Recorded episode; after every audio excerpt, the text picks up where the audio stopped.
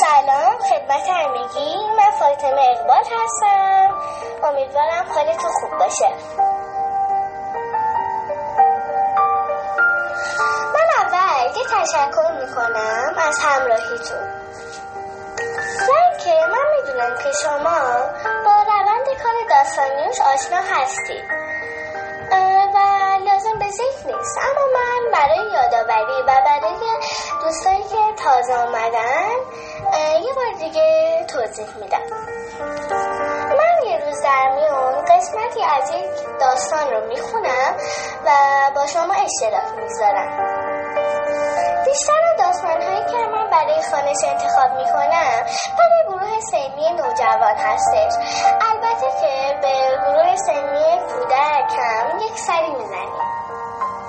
مثلا من کتاب تیسو سرزنگشتی رو برای اولین کار انتخاب کردم و یک روز میون یک بخشش رو می‌خونم و می‌گذارم و الان تا الان هم هفت قسمتش رو با شما به اشتراک گذاشتم.